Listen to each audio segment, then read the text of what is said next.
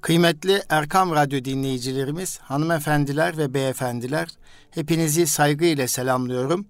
Bütün iyilikler ve güzellikler sizlerin ve bizlerin olsun inşallah. Bendeniz Nuri Özkan, İstanbul Gönüllü Eğitimciler Derneğimizin yani İGEDER'in katkılarıyla hazırlanan Eğitim Dünyası programında yine birlikteyiz. Hepinizi saygıyla selamlıyorum. Bugün sabahleyin 7.30 civarında çok değerli büyüğümüz, ağabeyimiz e, İlhan ağabey hocamızı, İlhan Armutçoğlu ağabey hocamızı e, kaybettik. Cenab-ı Hakk'a erişti. Şebi aruz oldu onun için. Cenab-ı Hak rahmet eylesin, mekanı cennet eylesin, şefaatine nail eylesin. Tabi İlhan hocamız, e, büyüğümüz, bizim tabirimizde, abilerimizin tabiriyle İlhan ağabeyimiz emekli bir müftü ama az bulunan bir müftü. Edebiyata meraklı, özellikle aruzla şiir yazacak kadar edebiyata meraklı bir e, tasavvuf büyüğümüzdü. Tasavvuf ile meşgul olanlar da bu edebi zevk ve neşeyi görürdü. E, İlhan abimiz de görürdü çok şükür. İlhan Armutçoğlu hocamızla ben Konya'da üniversitede okurken tanışmıştım. Kendisinin Konya'da merkezde e, Mevlana Camisi'ne türbesi yakın mekanda rahmetli Doktor Mehmet Hulusi Baybal abimizin muayenesi hemen yan tarafında e, Erkam Kitabevi vardı. E, yine biz Konya'da öğrencilik yıllarımızda hem başta Doktor Baybal ağabeyimizi hem de İlhan Armutçoğlu hocamızı ziyaret ederdik. E, kendisine müstefit olduk. Yine Ankara'da Muradi okullarında e, öğretmenlik yaptığım yıllarda da birçok kez öğrencilerimizle birlikte Muğla'da Namnam Kasrı diye bilinen e, o mekana çok sık gitmişliğimiz olmuştur. Yine Gökova Körfezi'nde birlikte kamp yaptık. Çocuklarımızla birlikte, talebelerimizle birlikte e, kamp yaptık. Kamp yaptık. E, tabii İlhan ağabey Muğla'nın Ula ilçesinden. Bugün de yapılan duyuruda e, Muğla'nın Ula ilçesinde Kurşunlu Camisi'nde na, cenaze namazı ikindi vakti kılındıktan sonra Namnam kasrındaki yerine defnedilecek diye duyurusu yapıldı. Cenab-ı Hak e, rahmet eylesin. İlhan ağabey hocamız Hacı Hafız Ali Efendi dedesi hayatı boyunca Mustafa hiç bakmadan Kur'an-ı Kerim okumuş bir demir hafızın e, torunu. Tabi su tesisi su yolunda kırılmalı. E, İlhan Armutçoğlu hocamız da dedesi gibi e, hafız. E, Kur'an-ı Kerim'i çok iştenlikle okuyan, anlayan, anlatan, e, insanların gönüllerine dokunan güzel bir insandı. E, emekli bir müftü olduğunu başta söylemiştik. İzmir'de merkez vaizliği yaptığını biliyoruz. E, bir süre Konya'ya yerleştiğini e, söyledim. Konya'da tanıştığımızı ifade ettim. Daha sonra tekrar memleketi olan Ulay'a dönüp Nam Namnam Gasrı mekanında e, kız kuankusu açarak fahri hizmetlerine sürekli devam etmiştir. Tabi bu Namnam Kasrı deyip de geçmek lazım. İlham hocamız için, İlhan hocamız için medrese, okul, cami, dergah üçgeninin neşü nema bulduğu bir mekan orası. Gerçekten farklı bir mekandı. Defaatlerce gittiğimizde de hep müstefit olduk. Kendisinden faydalandık. Cenab-ı Hak rahmet eylesin. Kaside-i Bürdesiyle e, anarım, hatırlarım. E, edebiyata meraklı demiştik.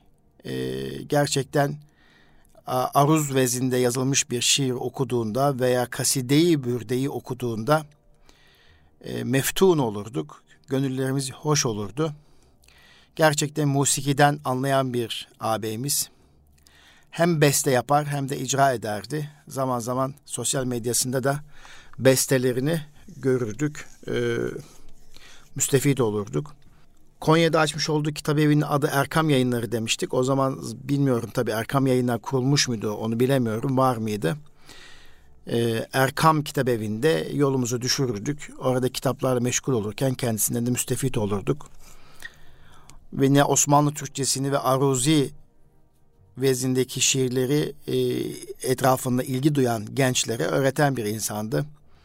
Özellikle Kaside-i Bürde'yi okurken de biraz önce ifade ettiğimiz gibi gönüllerimiz hoşnut olurdu. Kaside-i Bürde e, manzum tercüm eserinin de yazarı kendisi.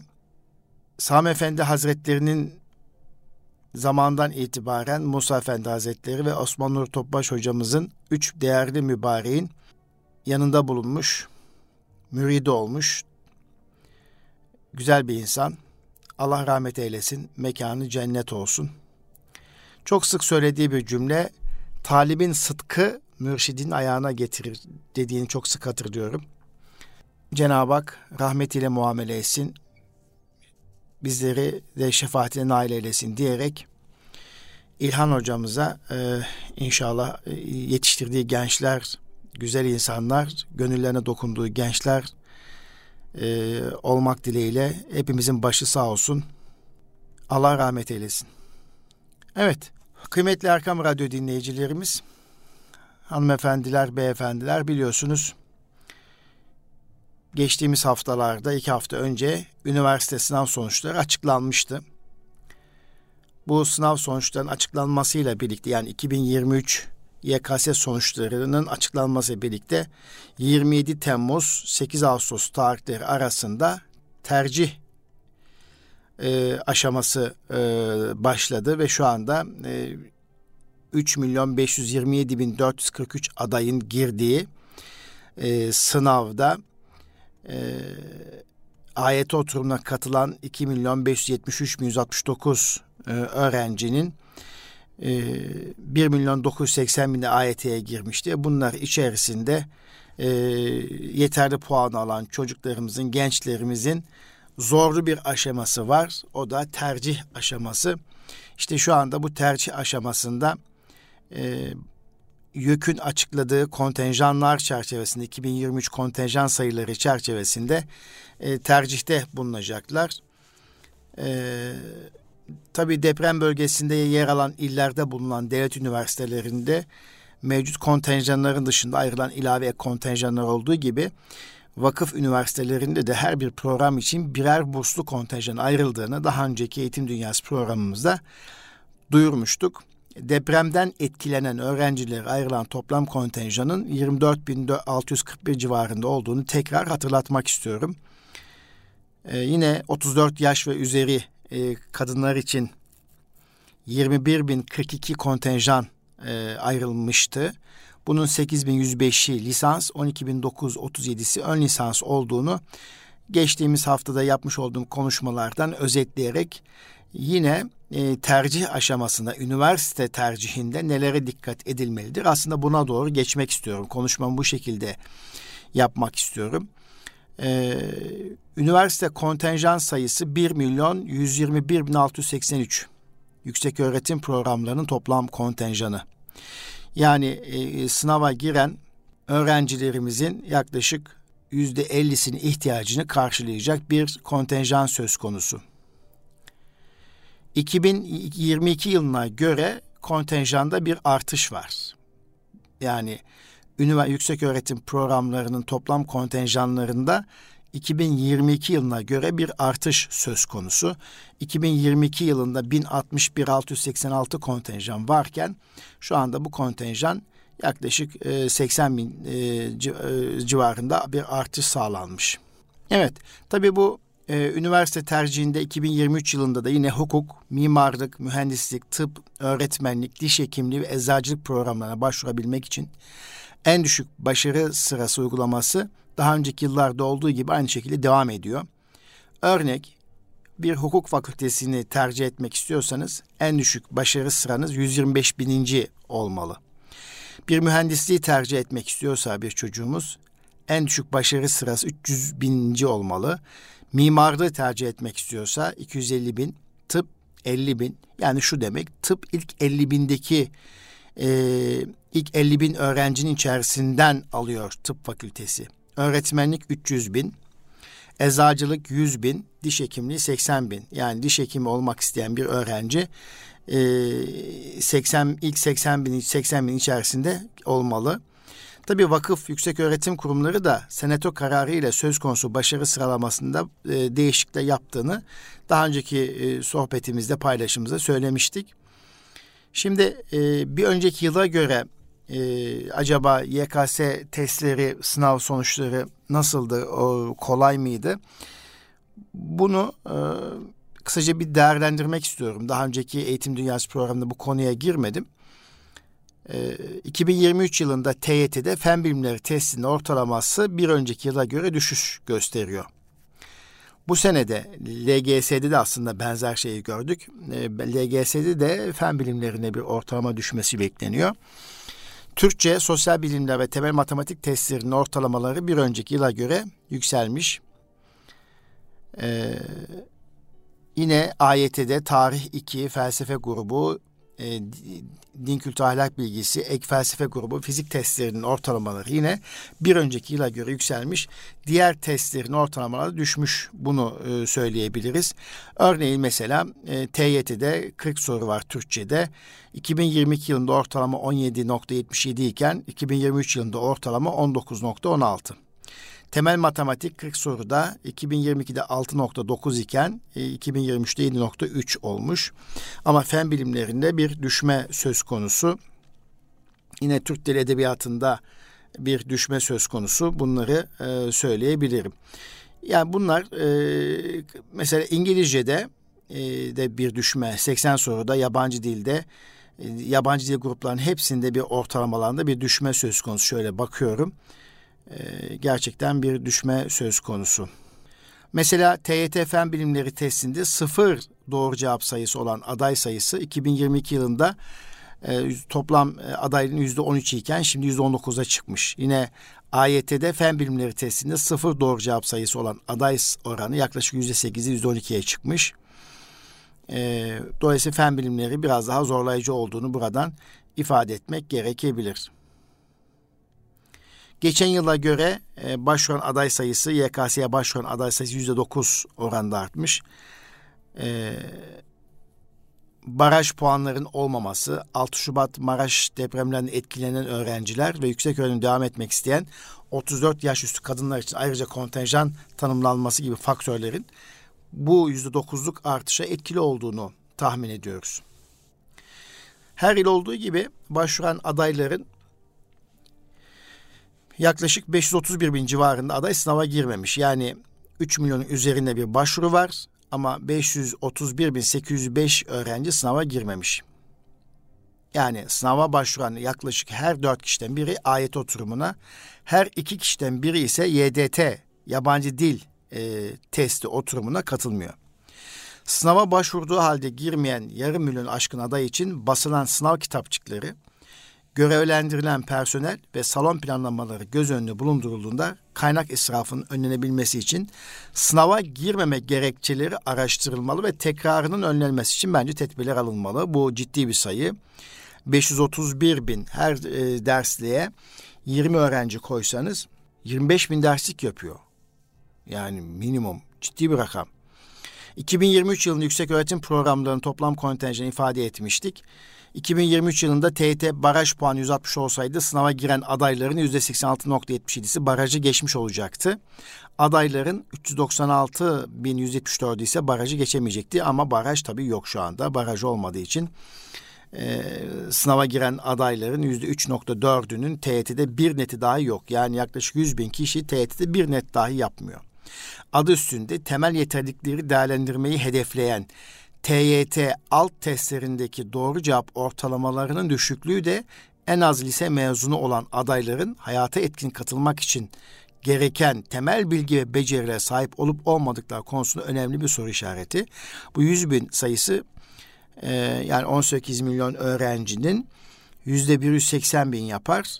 E, yani e, sınava giren öğrenciye, e, sınava giren adaylara göre oranladığınız zaman yüzde 3.4 yani 100 bin kişi, 100 bin 510 kişi bir net dahi yok.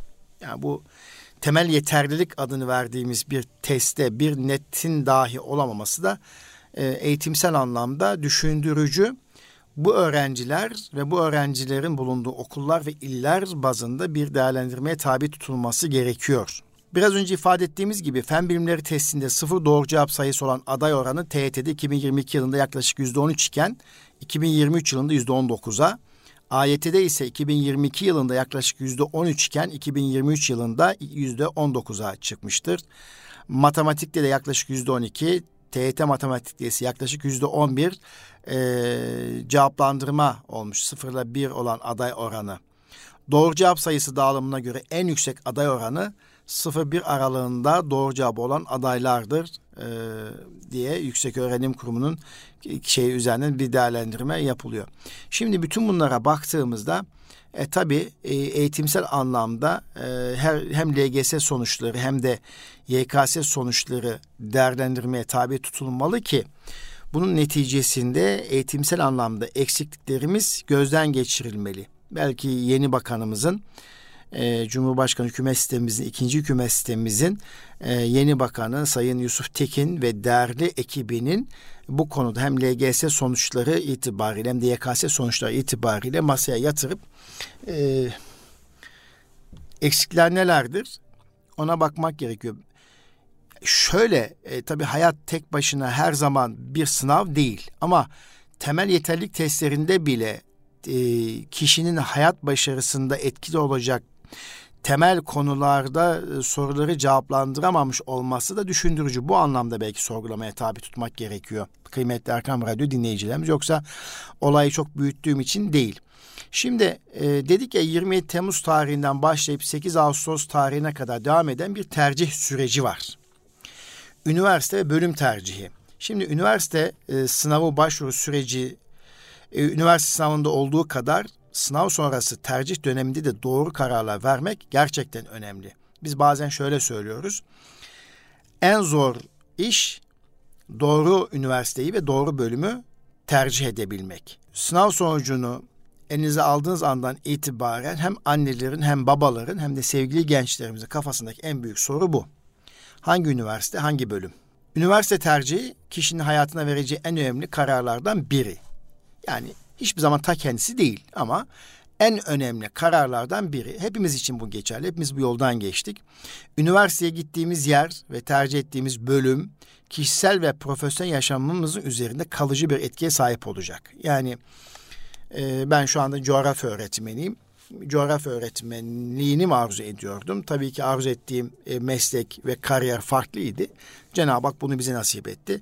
Daha sonra biz bu nasibe itiraz etmedik e, bununla mutlu olmayı e, düşündük ve çok şükür 55 yaşına kadar da e, bu meslek üzerine öğretmenlik mesleği üzerine yöneticilikle birlikte eğitim yöneticiliğiyle birlikte e, yaşamımızı devam ettiriyoruz. Ama bununla birlikte e, birçok öğrenci bu tercihleri yaparken duygularıyla ya da çok sınırlı kıstaslara bağlı olarak üniversite tercihi yaptığını hala görüyoruz. Yani şu imkanlarda.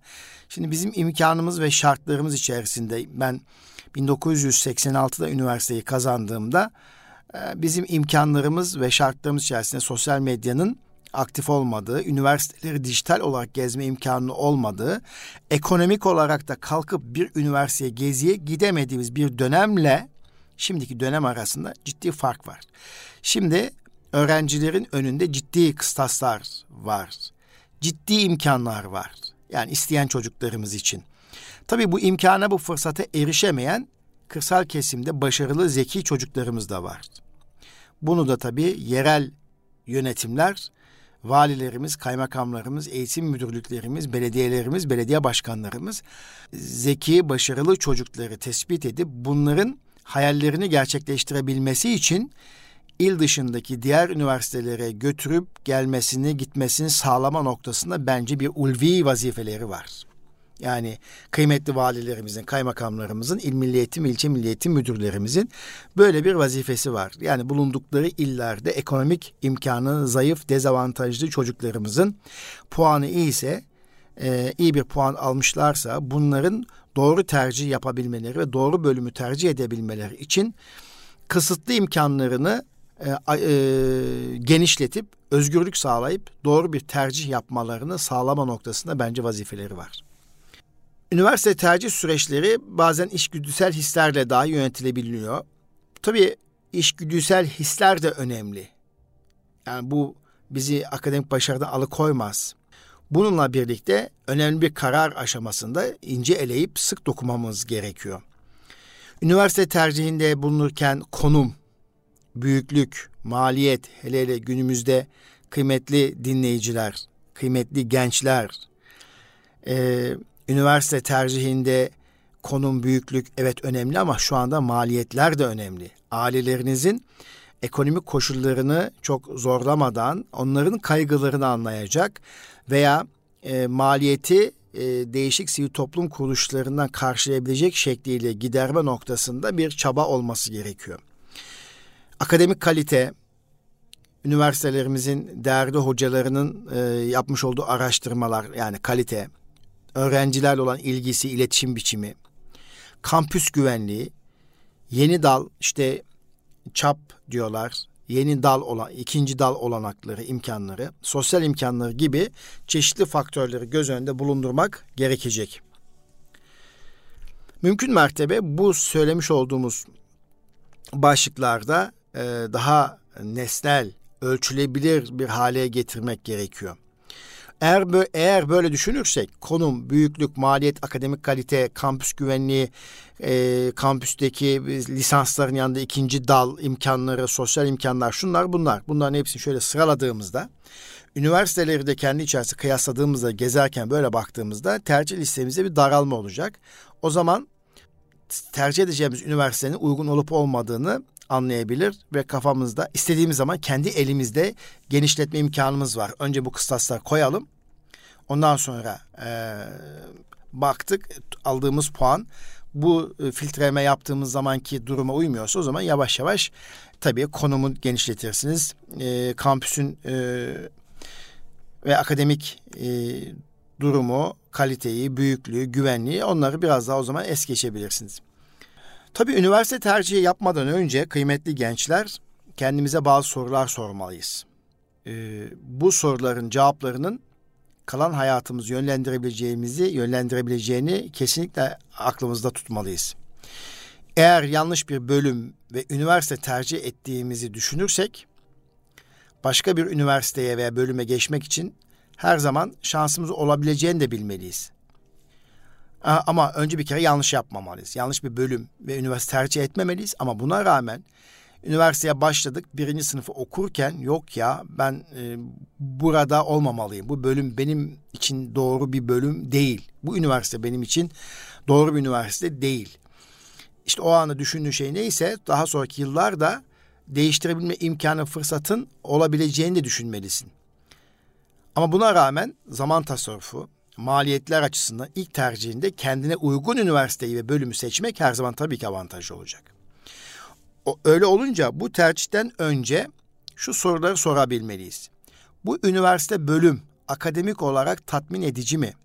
Yani bu üniversite ve bölüm beni akademik olarak tatmin edecek mi? Üniversitenin lokasyonu, ulaşımı nasıl? Yani e, bir alemin kaldığı belli aralıklarla gidip geleceğim ile ilçeye göre üniversitenin lokasyonu. iki üniversitenin bulunduğu ilin içerisinde üniversitenin lokasyonu.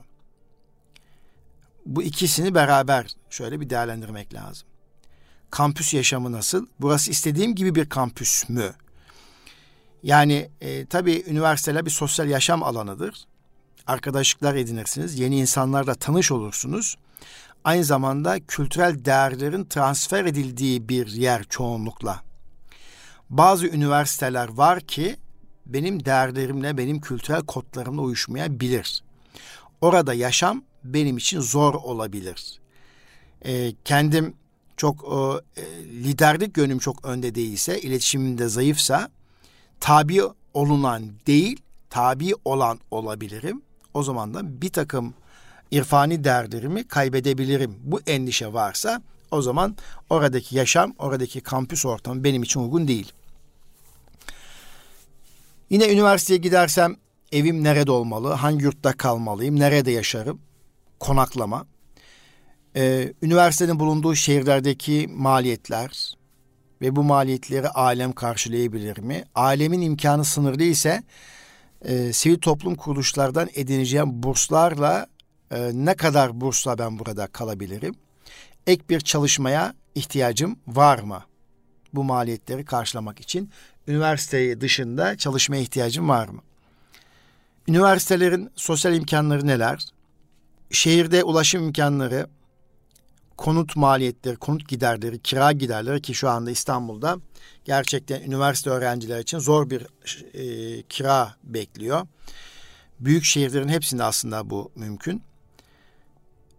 Allah yardımcıları olsun. Ailelerin de yardımcısı olsun. Bir de e, kentsel dönüşüm de başladığı için e, birçok kent, e, birçok bina yıkılıyor. Kentsel dönüşüme giriyor biliyorsunuz. Öyle olunca e, kira darlığı var. Bir de suistimal var, bir de hayat pahalılığı var. Bugün İstanbul'da yaşayacak bir genç için bir artı bir evin 10 bin TL'nin altında olduğunu düşünmüyorum. İyi bir yerde oturacaksa. Yani orta halli bir yerde, iyi bir yerde de değil bu, orta halli bir yerde. 2 artı birlerin 15 milyondan baş, 15 bin TL'den başlayıp 25 bin TL'ye kadar çıktığını duyuyorum. Yine seçeceğimiz üniversite veya bölümün kariyer imkanları, olanakları nedir? Yurt dışı imkanlar, fırsatları nelerdir? Bunların hepsini bunu ve bu ve buna benzer soruları cevaplandırmak gerekiyor. Ve ondan sonra YKS tercih süreci başlar. Ondan sonra YKS tercih süreci başlar. Bu YKS tercih sürecinde de zaten bütün okullarımızda e, kariyer birimleri var. Rehber öğretmenlerimiz, illerimizde e, kariyer birimleri 81 ilimizde geçtiğimiz hafta söylemiştik. Bu tercihte size yardımcı olacak çok değerli, tecrübeli, deneyimli e, kişiler var. E, daha sonra bu tercih listesi oluşturduktan sonra bir öğrencinin başarılı olmuş, ÖSYM sınavında başarılı olmuş her aday için 24 tercih hakkımız var. E, ve üniversite tercih kılavuzundaki e, içerikleri dikkate alarak bu tercihleri en güzel bir şekilde tabii ki yapacağız. Tabii üniversitede üniversite tercihinde sıralamaya göre tercih yapılıyor LGS'den farklı olarak. Sınav sonuçları açıklandıktan sonra sıralamamıza göre tercih yapmaya hak kazandığımız bölümü veya üniversiteyi tercih edebiliyoruz. Sıralamaya göre tercih listesi hazırlamak genellikle puana göre hazırlamaktan daha geçerli bir yöntem YKS için. Her yıl boş kontenjanlar için üniversite ek yerleştirme şansımızın olduğunu da buradan hatırlatmak istiyorum. Üniversite yerleştirme sonuçları açıklandıktan sonra ÖSYM ek tercihler için boş kontenjanları ilan ediyor. Bazı tercihlerde, bazı üniversite bölüm seçimi yaparken de tercih kılavuzunda yer alan özel koşullar ve açıklamalar bölümünü mutlaka incelemeliyiz. Üniversite tercihi nasıl yapılmalı sorusuna e, aslında bu kısa özetlediğim şekilde bir cevap vermiş durumdayız. Ee, peki sıralamalar nasıl olacak? Yani üniversite, üniversite tercihini nasıl yapacağız sorusuna cevap verdik. Peki sıralama nasıl olacak? Üniversite tercih sıralaması nasıl olmalı? Biraz önce söyledik. Üniversite ve bölüm tercihi için 24 hakkımız var. Peki bu 24 hakkı nasıl doldurmalıyız? Hangi bölümü hangi sıraya yazmalıyız? Üniversite alan seçimi yaparken dikkat etmemiz gereken bazı hususlar neler? Böyle bir soru olacak olursa eğer. Bir, puana göre değil, başarı sıralamamıza göre tercih yapacağımızı biraz önce söyledik. O zaman sıralamaya göre tercih yap. İki, istediğine göre sıralama yapabiliriz. Yalnızca okumak istediğin üniversiteler, bölümleri listeye dahil etmek gerekir. Tüm tercih haklarını doldurmak zorunda değiliz. İstediğimiz bir bölüm yerleşerek gelecek yıl yeniden sınava girecek olursak orta öğretim başarı puanı katkısının yarıya düşeceğini de unutmamamız gerekir. Yani e, bir bölüme yerleştikten sonra gelecek yıl yeniden bir sınava girecek olursak eğer orta öğretim başarı puanı katkısının yarıya düşeceğini unutmamak gerekiyor.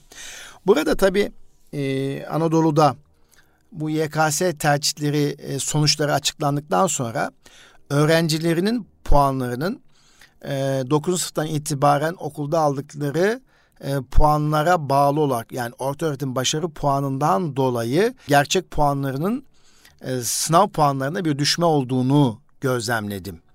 E, mesela 9 ve 10. sınıfta e, orta öğretim başarı e, sınıf başarı puanı düşükse çocuğumuzun 11 ve 12'de yükselmişse e, diyelim ki bayağı yükseldi ama 9 ve 10, 12 9 ve 10. sınıftaki e, başarı puanının düşük olması çocuğumuzun üniversitede aldığı sınav puanını geriye çekiyor. Sıralamada geriye çekiyor. Buna çok şahit oldum. Dolayısıyla burada iki durum var. Bir, e, kıymetli öğrenciler özellikle şu anda LGS'den liseye geçmiş kıymetli öğrencilerimiz şöyle bir durumla karşı karşıya kalıyorsunuz. Genellikle 9 ve 10. sınıflarda e, zamanı çabuk geçeceğini bilmeden gevşek davranıyorsunuz. E, sınavları hazırlamada o notları alırken çok üzerine ehemmiyet göstermiyorsunuz. Tabii 11. sınıfa gelince, 12. sınıfa gelince sınavın ehemmiyetini anlayarak orta öğretim başarı puanının da çok değerli ve kıymetli olduğunu düşünerek e, çalışmaya başlıyorsunuz. İyi puanlar alıyorsunuz. Ancak 9 ve 10. sınıfta elde ettiğiniz ders puanlarınızın ortalaması düşük olduğu için Velev ki 12. sınıftan e, sonunda girmiş olduğu YKS, YKS sınavında elde ettiğiniz puanınızın e, geriye gitmesi sıralamada geriye kaymasına neden olabiliyor. Bakın bunu çok duydum ve gördüm. Şahit oldum. E, bundan dolayı ne olur? E, okullardaki sınavlarınızı lütfen önemseyiniz. Öğretmenlerinizi üzmeyiniz. Daha eğitim öğretim başlar başlamaz işi sıkı tutunuz. Kıymetli çocuklar, kıymetli gençler. Evet, tabii bu arada e, dedik ya kontenjanlar ilan ediliyor. 1 milyon 200 bin üzerinde üniversite kontenjanı var. Sıralamayı e, yazdık ama bir de kontenjanları karşılaştırmak lazım. Geç, tercih edeceğimiz üniversite ve bölümün kontenjanı geçen seneki gibi mi sayısı, kontenjan sayısı artmış mı, eksilmiş mi? Sınava girdiğin sene önceki seneye oranla kontenjan artmışsa o programın başarı sıralaması tabii ki düşecek demektir. Ama sınava girdiğin sene önceki seneye oranla kontenjan azalmışsa o programın başarı sıralaması yükselecek demektir. Bu anlamda kılavuzu detaylı bir şekilde okumak, özel şartları ve sıralama talep eden bölümleri iyice araştırmak gerekiyor. Sınav belgemizde yazan başarı sıralamalarını ve puanları doğru şekilde analiz etmeyi iyi bilmeliyiz. Bu konuda rehber öğretmenlerimizden ve kariyer danışmanlarımızın iyi destek almalıyız. Farklı meslekleri araştırmalıyız ve mümkünse bunları uzmanlarından dinlemeliyiz. Bu anlamda Google'a girdiğiniz zaman arama motorlarına girdiğiniz zaman e, yaklaşık 2779 meslekten bahsediliyor. 2779 meslekle ilgili olarak ve yeni çıkan mesleklerle ilgili e, çok ciddi verilere, bilgilere ulaşabilirsiniz. Ama bununla birlikte gerçekten seçmek istediğiniz bölümün bitirmiş bir e, kişiyle konuşmak, sohbet etmek, röportaj yapmak ve üniversitelerin tanıtım günlerine katılmak oldukça önemli. Bir de kariyer açısından geleceğe olan bölümleri tercih etmeye çalışmak gerekiyor. Bununla birlikte bazen e, geleceğe ilk etaplı çok olmayan ama ilgi, tutum ve beceri bakımından ısrarla ben o bölümde okumak istiyorum diyen çok kıymetli arkadaşlarımız var. Bunların tercihinde saygı duyuyorum çünkü ne istediğini biliyor. Evet, kariyer açısından mesela uzay bilimleri hala Türkiye'de astronomi uzay bilimleri henüz ön açık değil ama yurt dışında birçok üniversitelerde bu bölüm e, inkişaf etmiş durumda. Türkiye'de de uzay ajansı kuruldu. Bundan sonra uzay bilimleri ve astronomi bölümünden mezun olan gençlerimiz için bir iş imkanı şu anda sanki başlıyor. Evet. Peki bir de özel üniversiteler var. Bir de açık öğretim fakülteleri var. E, kıymetli gençler, açık öğretim fakültesine ve vakıf üniversitelerine girmek için nasıl bir yol izlemeliyiz? E, nelere, nelere dikkat etmeliyiz? Bir kere e, özel üniversite tercihleri ile devlet üniversitelerinin tercihleri aynı kanaldan yapılıyor. Ve biraz önce söylemiş olduğumuz kıstasların hepsi özel üniversiteler içinde, vakıf üniversiteler içinde geçerli. Vakıf üniversitelerinde yer alan bölümler genellikle devlet üniversitelerine oranla daha düşük bir puana sahip olduğunu hepimiz biliyoruz. Buna karşın bu üniversiteleri her yıl belirli bir ücret ödemenin gerektiğini ve bu ödemelerin de e, tefe tüfe bölü iki oranında hatta daha fazla arttığını ve bir ciddi bir maliyet oluşturduğunu, bu maliyetin altına kalkılıp kalkılamayacağını aileyle birlikte çok iyi bir değerlendirmeye tabi tutmak gerekiyor. Ve tercih yaparken de üniversitelerin, vakıf üniversitelerin bölümlerinde burs verme oranları ve burs oranları var. Yüzdesi yüzden başlayarak yüzde yetmiş beş, yüzde yirmi beş, yüzde elli, yüzde yirmi beşe kadar değişik oranlarda burslar dağıtılabiliyor. Tercih yaparken burslu özel üniversite seçeneklerini kesinlikle değerlendirmeliyiz. Yine açık öğretim fakültesine kayıt yaptırabilmek için sınavdan belirli puan almak gerekir. Önceki yıllarda açık öğretime tanınan sınavsız geçiş hakkı artık yok açık öğretim fakültesinde tüm bölümler için puan türü girilmiş durumda ve tercihlerde ÖSYM'nin e, yine ÖSYM sistemi üzerinden açık öğretim e, sistemi üzerinden yapılmalıdır. Evet kıymetli Erkam Radyo dinleyicilerimiz Bu arada kariyer rehberi diye bir rehbere rast geldim. Bence çok kıymetli bir e, rehber olarak hazırlanmış. Üniversitelerin ta- taban puanları yazılmış. Mesela Galatasaray Üniversitesi Bilgisayar Mühendisliğinin taban puanı 476.17, e, kontenjanı 30, 4351 başarı sırasındaki öğrenciyi alıyormuş. Mesela İstanbul Üniversitesi hukuk eşit ağırlıklı alıyor. 480 kontenjanı var. 409 puan ve üzeri olan öğrencileri alıyor. Başarı sırası 5691 e, en son başarı sırası. Evet bu şekilde üniversitelerin e, mesela Boğaziçi Üniversitesi işletme okumak istiyorsanız eğer ilk 500'ün içerisinde olmak zorundasınız. Taban puan 465 100 kişilik bir kontenjanla buraya girebiliyorsunuz. Böyle e, tek tek bakabilirsiniz. Şöyle bir soru da akla gelebilir. İşverenlerin en çok tercih ettiği, işverenlerin tercih ettiği e, üniversiteler hangisi? Hiç merak ettiniz mi böyle bir şey? Mesela şu anda e, Türkiye'de işverenlerin en çok tek, e, tercih ettiği üniversite ve bölüm bilgisayar mühendisliği bölüm olarak ama hangi üniversiteler? İstanbul Teknik Üniversitesi İTÜ, Galatasaray Üniversitesi, Yıldız Teknik Üniversitesi'nin bilgisayar mühendisi bölümü mezun olanların e, tercih e, iş ve işletmeler tarafından tercih puanı yüzde 82 82 puan 82 puan ve üzeri. Örnek İstanbul Teknik Üniversitesi bilgisayar mühendisliğini tercih etme 89,5 puan. Galatasaray Üniversitesi bilgisayar mühendisliğini tercih etme 84 puan. Yıldız Teknik Üniversitesi bilgisayar mühendisliğini tercih etme oranı 82.2. Tabi bu istatistikler e, kariyer.com'dan yayınlanıyor. Ben de oradan kariyer.net'ten yayınlanıyor. Ben de oradan sizinle paylaşıyorum. E, muhtemelen e, bu verileri analiz ed- edilmiş ve buraya yazılmış. Mesela Boğaziçi Üniversitesi'ni e, endüstri mühendisliğini tercih etme işletmelerin, işletme sahiplerinin 73 puan. Böyle burada hangi e, üniversitelerin hangi bölümleri tercih ediliyor?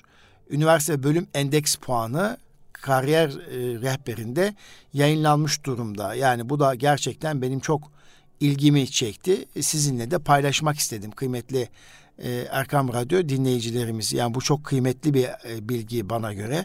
İnşallah sizler de buralardan e, faydalanırsınız e, diye düşünüyorum.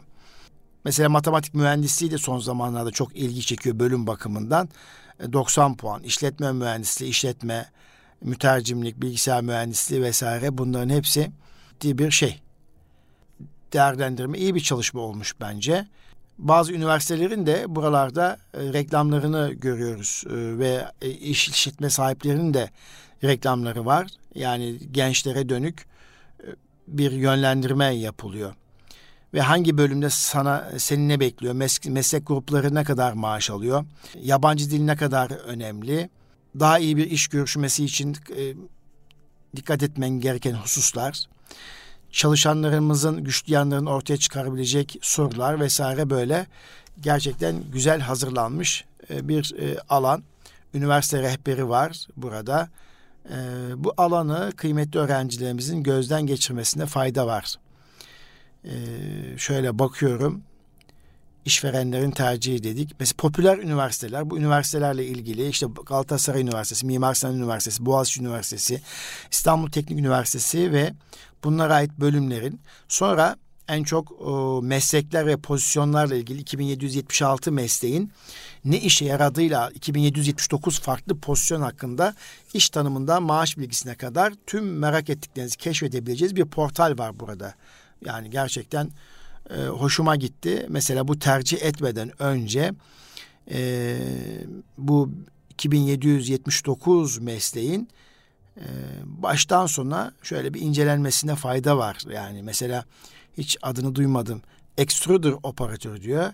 Ek, eksi, executive şef diyor. Hiç duymadığım adları etkinlik yöneticisi bak etkinlik yöneticisi olma expat diye bir meslek varmış expat mesela çok merak ettim neymiş expat ne demekmiş hoş Latince kökenli bir kelime olup e, doğduğu ülke dışında çalışan bireyleri tanımlamak için kullanılır. Göçmenlikten farklı bir statüsü buna expat yüksek nitelik çalışanları ifade eder.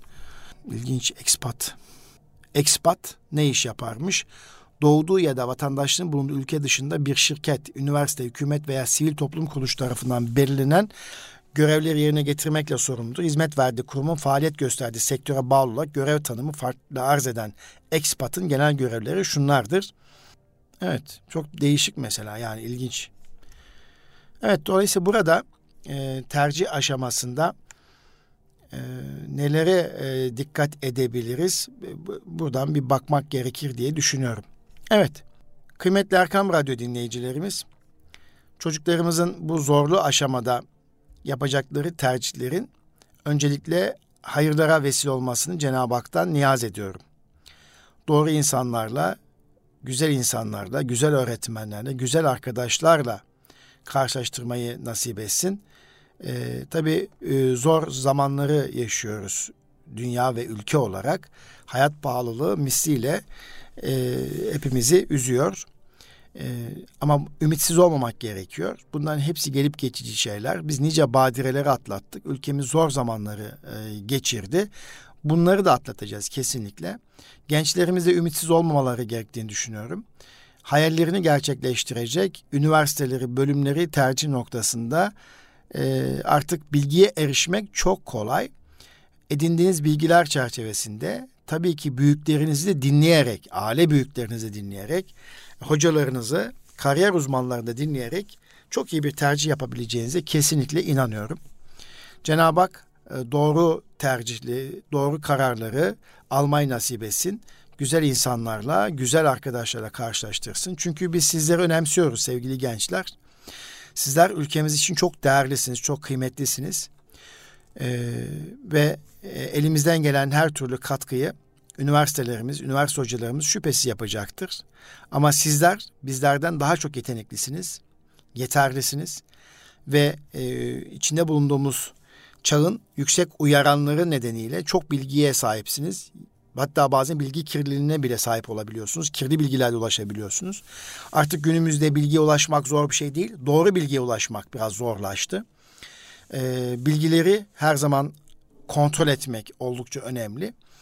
E, çok şükür ki üniversitelerimizin hem dijital ortamlarında hem de tanıtım günlerinde çok iyi tanıyabileceğiniz imkanlar, fırsatlar sunuyorlar.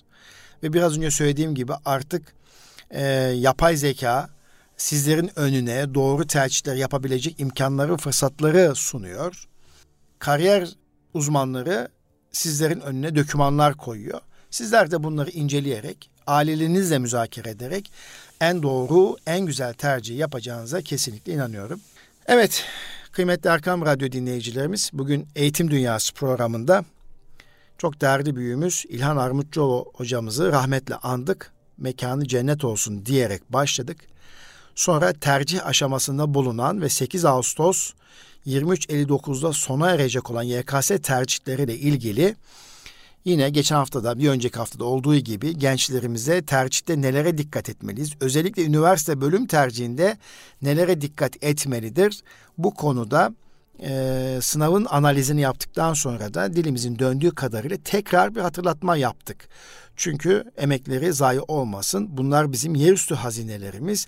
Boşa gitmesin dedik. Ben bu duygu ve düşüncelerle e, bir sonraki Eğitim Dünyası programında buluşmak dileğiyle efendim. Kalın sağlıcakla Rabbime emanet olunuz.